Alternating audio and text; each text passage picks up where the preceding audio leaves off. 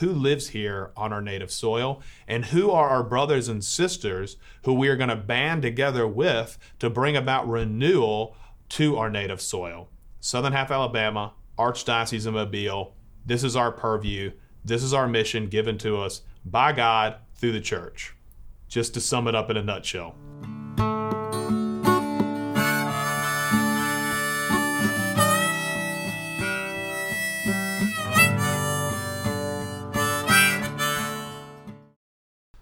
Y'all. Welcome back to Native Soil. This is episode nine, and I hope on this episode to kind of round out an, a reflection that began three episodes ago, in which what I've really been trying to do is to help illustrate more clearly who lives here on our native soil.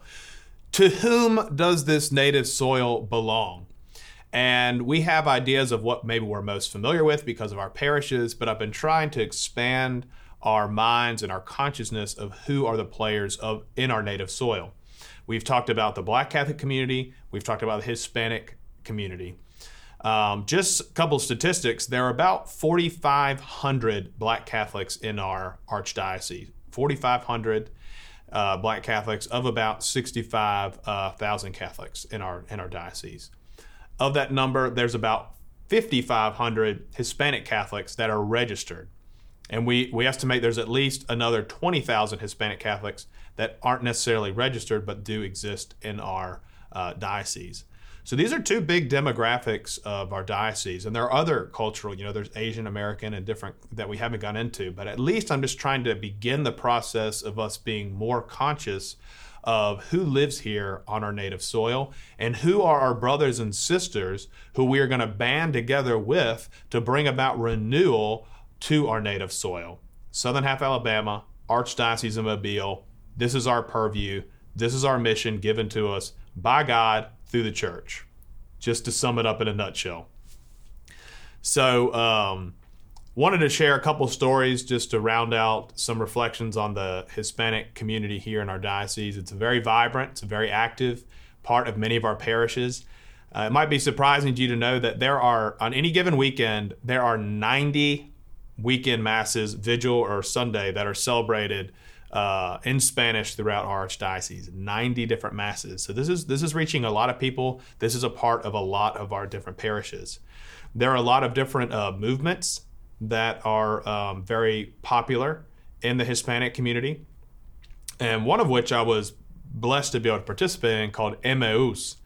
Many of you in the Anglo community might be familiar with, um, or I should say, English speaking community should be uh, familiar with is Cursillo. It's a similar type retreat, Emmaus. It's kind of based off that moment of the, the, the road to Emmaus. But it's very popular. They have men's retreats, women's retreats. When I was stationed at Christ the King as a parochial vicar, I was invited by some Hispanic friends to go on the Emmaus retreat. And they had seen this done elsewhere, but they wanted me, and there was another priest named Father uh, Lino Oropesa, who uh, is an Edmundite priest who was stationed in Selma at the time. He's now up in Vermont. Really good guy. Um, we had some chance to do some ministry together, but they wanted both of us to come on the Emmaus retreat, but they want us to come like hidden. They didn't want us to dress like priests so that it could be kind of like a big surprise at the end. They said, you know, in Hispanic culture, people have great reverence for priests, which is a wonderful thing, but sometimes it can be so much so that it's kind of you're over here and we're over here. So they said it could be a nice piece for you just to walk through the retreat just like a normal participant and for guys to be able to be comfortable with you and get to know you and then us have this big reveal at the end. So we were on board for this. We got our normal clothes and, and we showed up. It was a little harder for me to hide. I was the only white guy who showed up to this retreat. and um, at some point, we all had to stand up and say where we're from. And so everyone's saying, you know, like I'm, you know, I'm so and so, I'm from Mexico, like I'm so and so, I'm from Ecuador, I'm from Peru. And so when it got to me, um, I said that I was, you know, me llamo Victor, and I'm a teacher, and I said, and I'm from Guatemala. And I was just kind of joking. And right as I said that, I was like, yo soy de Guatemala. The whole room just did like a gasp. They're like, because I'm like this tall, blonde, white guy, and the average Guatemalan is shorter and darker skinned and uh, darker features, and so they're like, and so I was like, no, I'm just kidding. And I thought it'd be kind of funny, but everyone is just dying laughing. That is so funny. So everyone's just like, so for the rest of the retreat, everyone just calls me Guatemala. They're like, hey, Guatemala, ¿cómo está? You know? but the next morning, I'm at breakfast and I'm sitting next to this guy from Guatemala. And he obviously didn't get that I was joking. And he was talking to me, like, Victor, like, where exactly in Guatemala are you from? Like, I've never seen anyone like you. I had to I was like, no, I was joking. I would later actually meet someone from Guatemala, and there's an area, and like they were telling me, like I think it's the northeast, where some Germans had migrated, and there are people actually who look like me. So I wasn't totally lying. Uh, I was lying, but there was some some basis in it.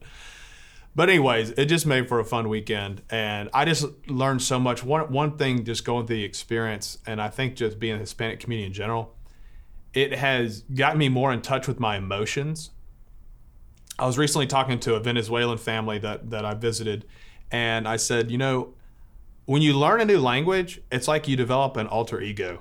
You you like develop a whole new personality, and they're like, "See, see, padre."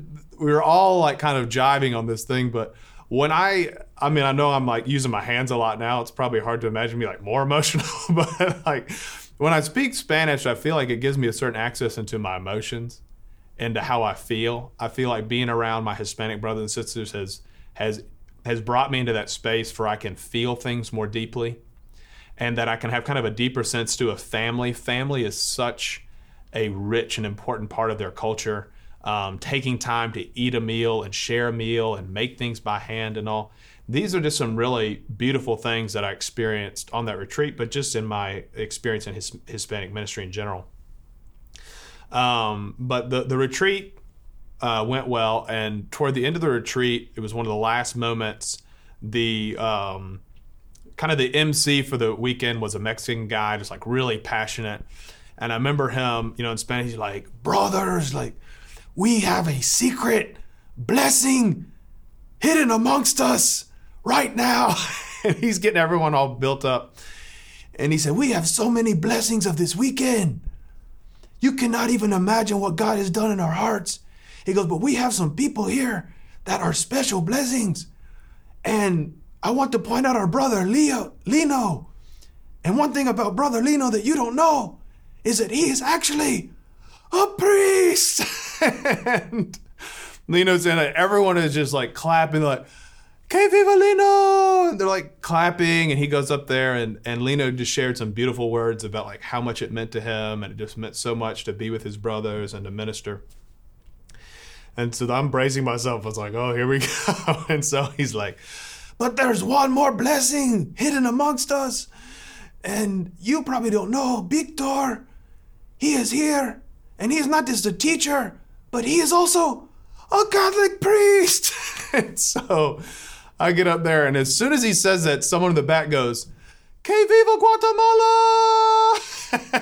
and, and the whole place is like chanting, like, Guatemala, Guatemala. And so I get up there, and I'm just, I just remember as it's unfolding, I'm like, how is this my life? Like, how am I at a Hispanic men's retreat? And everyone is chanting like Guatemala because of like some joke I made. Um, but again, as as zany maybe as this this uh, this story is, it was such a grace moment because again, this all started like way before I even knew I'd be a priest. And if you remember from the last episode, I'm like cutting grass at a golf course in Montgomery, just kind of survive the heat and trying to kind of kind of uh, carry my own weight with my Hispanic uh, compadres and but the Lord like planted something there. He started doing something in my heart and my mind that was kind of continuing in this moment, in this like zany but fun moment in which we're just laughing and just like barriers of race, barriers of language just like falling down. And we leave that retreat and we all just feel so connected to one another. You just leave the retreat and and as different on paper as I am from all these guys, you know, we're all like hugging and embracing and we leave the retreat as brothers. We leave the retreat as family. We leave the retreat as knowing, like, I belong to you, you belong to me. This is our native soil, and we're going to till it together so that other people can come into a sacred space like this and experience the blessing of belonging through Christ. And even to this day, I mean, this was this was like five years ago. I run into people from this retreat. And they're like, "Hey, Guatemala, come on!" it's just it's it's funny, but it's God's grace. Like He uses humor, He uses all these things like break down these walls and knit us together as family. I'm so happy to be sharing these kind of experiences with seminarians now because all of them in their pastoral experiences are, are being exposed to the full diversity of, of our diocese. Uh, as I mentioned last episode, one summer in everybody's formation, everybody goes to Guadalajara, Mexico for uh, they live with families, they study for like six hours a day the Spanish language, they travel around, they get to know the culture, the history. Really, really a wonderful experience for them. So uh, I went to check on these guys last summer in Guadalajara, and it was actually my first time to be in Mexico which was meaningful in so many levels. But one is because of all the Hispanic ministry and because of just going back to cutting grass, I just have a lot of friends that are from Mexico. I have a lot of friends and, and you know brothers and sisters in Christ that are from Latin America, and so to be able to go there uh, was very special. You know, whenever you make like a good friend at college, and you finally get to go home and meet their family and see where they're from, it's really special because you get to make that connection. So that's what it felt like going to Mexico and the seminarians were doing well. I mean, you know, it's not easy studying language for six hours a day, but I was really proud of them. They're putting their best foot forward. And one night they said, Father, um, we want to take you like on a surprise trip tonight. Like, are, would you be up for that? Like, just kind of putting yourself in our hands. and I was a little nervous about it. I said, okay, I'll, I'll trust you guys. I'm up for whatever. So they were like, yes, like we've been planning this for weeks. And I was like, okay. So we uh, get on a city bus and go out to one part of the city, and then we got another city bus and go another part of the city. And what they ended up taking me to was a, a lucha libre um, event, which is like wrestling, like professional wrestling in Mexico. And some of you might remember like Rey Mysterio Jr., but it's like it's like the masks. If you've seen Nacho Libre, you know, like you've seen some of this. This is like the real deal. And it was just so fun. It was just a totally different kind of world. But um, I remember one one thing that they loved and remind me of when we walked into this ring. You have people, tons of people in this stadium, and right as we walked into the ring, uh, all the people who saw us walk in started pointing at me and yelling "Huero, Huero," which means like light skinned guy, and um, so everyone's just dying laughing, you know. And we go back and like share that to their professors and again, it's zany, it's out of the box. But again, in this moment of, of, of humor and fun, like barriers are being brought down. You're, you're feeling a sense of belonging in a place that the world would say you have no sense to belong here.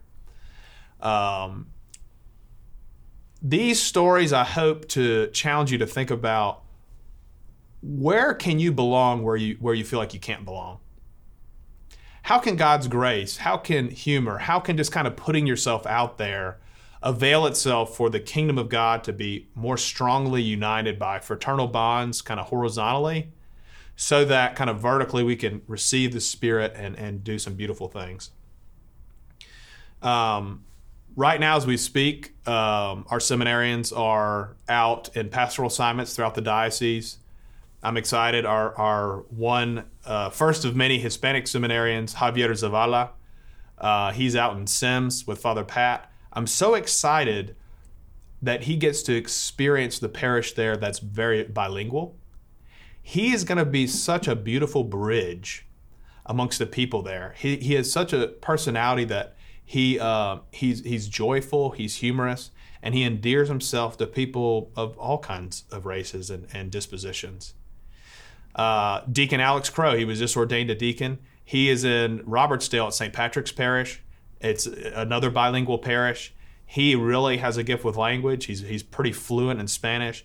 I'm so excited to think about him being a bridge amongst uh, the communities there at um, St. Patrick's. That is Archbishop Rodi's heart, and it's something that has been happening more and more. Is that parishes to be a place where like everybody belongs and particularly the Hispanic community, not have like a dual parish where you have like a building, but you have this parish that's Spanish speaking and this parish that's English speaking, but for everyone to belong and even to be able to kind of transcend the language barrier and say, okay, we're a family, we're a parish, this is our plot of land that we're supposed to evangelize. Let's link arms and let's dig in together.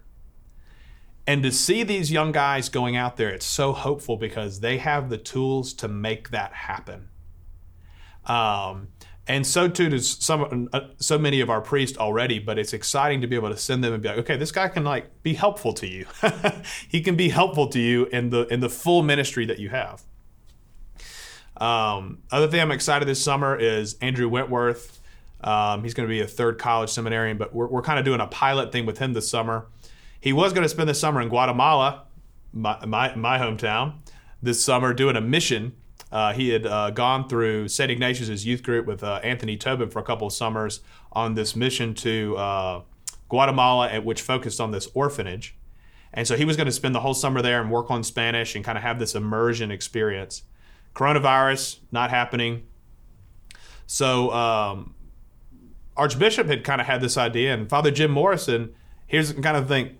Father uh, Archbishop had mentioned this to me.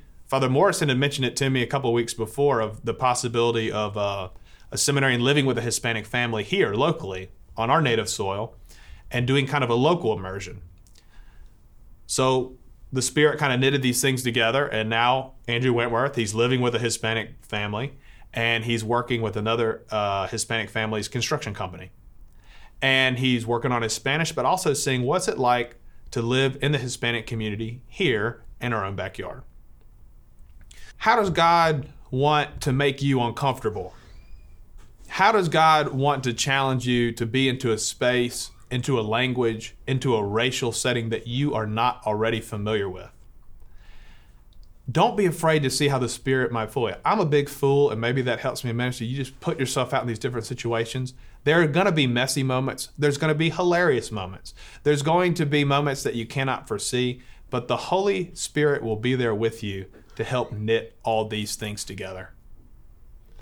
Let us not be afraid to consider how God wants to do that, particularly here in our archdiocese on our native soil, so that we can more strongly than ever come together and figure out how to till our soil, take care of it, fertilize it, plant seeds of faith that will multiply and bless for generations and generations.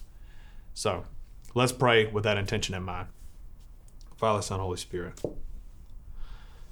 Hail Mary, full of grace, the Lord is with thee. Blessed art thou among women, and blessed is the fruit of thy womb, Jesus.